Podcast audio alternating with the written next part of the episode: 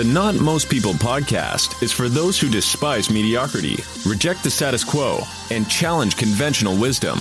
Join host Bradley Roth and discover what separates the winners, outliers, and standouts from most people.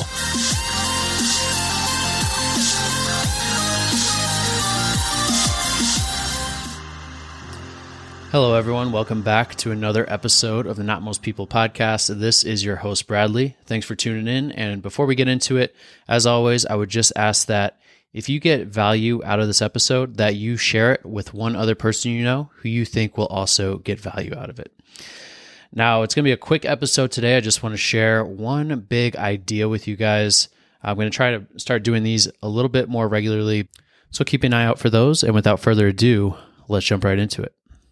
So I wanted to talk about something that I've noticed uh, over time. It's not something that came to me right away, but it's this idea. It has to do with relationships. It's an idea, it's a belief, and it's the idea that the perfect, quote unquote, perfect relationship is one where both halves get along all the time, right? It's always sunshine and rainbows, there's never fights, right? How often do you hear and this is particularly more with like younger people. Like oh my gosh they're the perfect couple. They get along all the time. They never fight.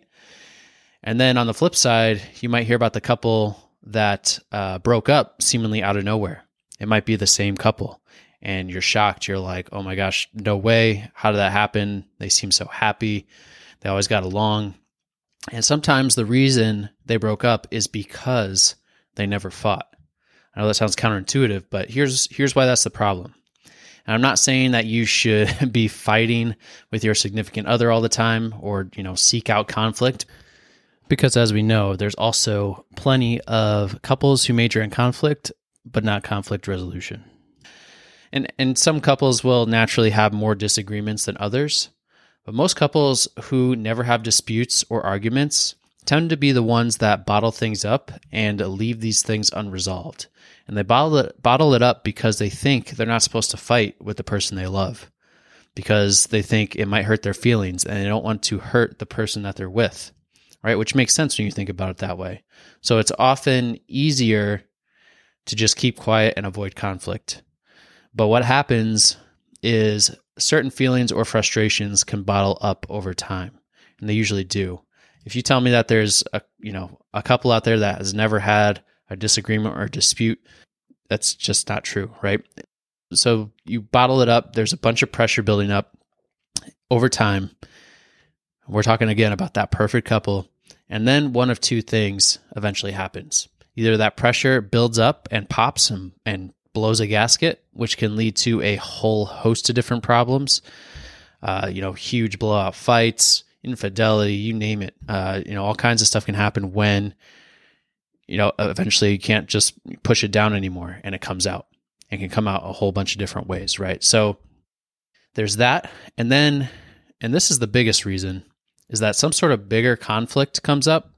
And because they've never argued before, because they've never really brought up things and, and dealt with them face to face, they don't really know how to handle it and get through it.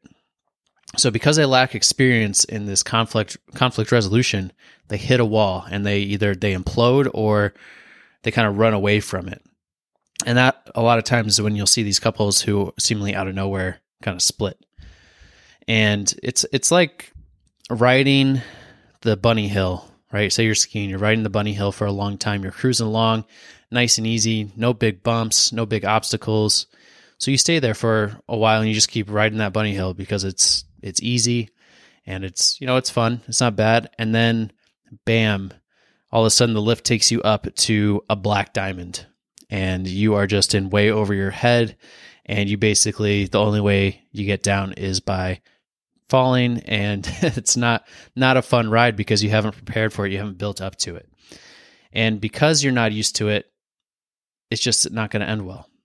So what i'd recommend is don't be afraid of arguments and disagreements don't seek them out either. Don't try to create them just for the sake of creating them.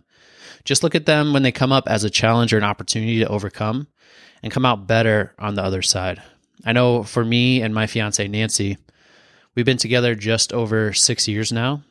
And easily the biggest difference between where we are now and where we were earlier in our relationship is that ability to communicate. So for the first four to five years, we would uh, keep a lot of things to ourselves and they would eventually manifest into this like big release of emotions at some point or they would come out in some way that was never really uh, very fun to deal with.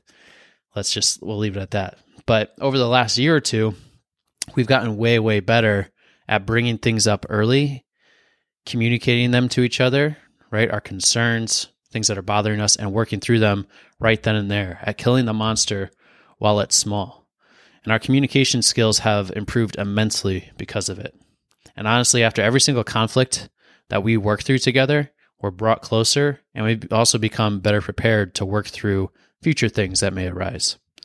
So while most people or most couples are out there avoiding that conflict or avoiding that communication and bottling things up because they're afraid of maybe hurting their partner, be that couple that puts everything out on the table early and works through it together because you'll be a whole lot better off for it.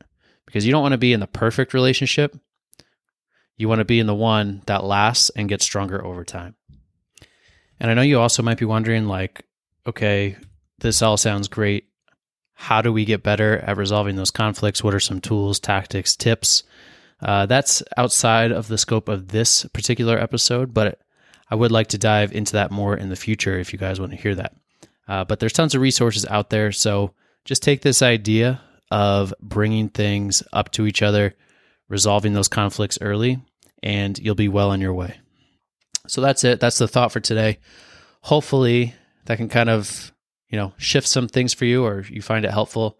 So if you know someone who might benefit from listening to this, please share it with them. And also, if you're not on the Not Most People email list, go ahead and check that out. Uh, the link is in the show notes because we got a whole lot of awesome stuff coming your way soon. We got the community, we got YouTube, website, a whole bunch of big announcements that you're not going to want to miss. So uh, make sure you check that out.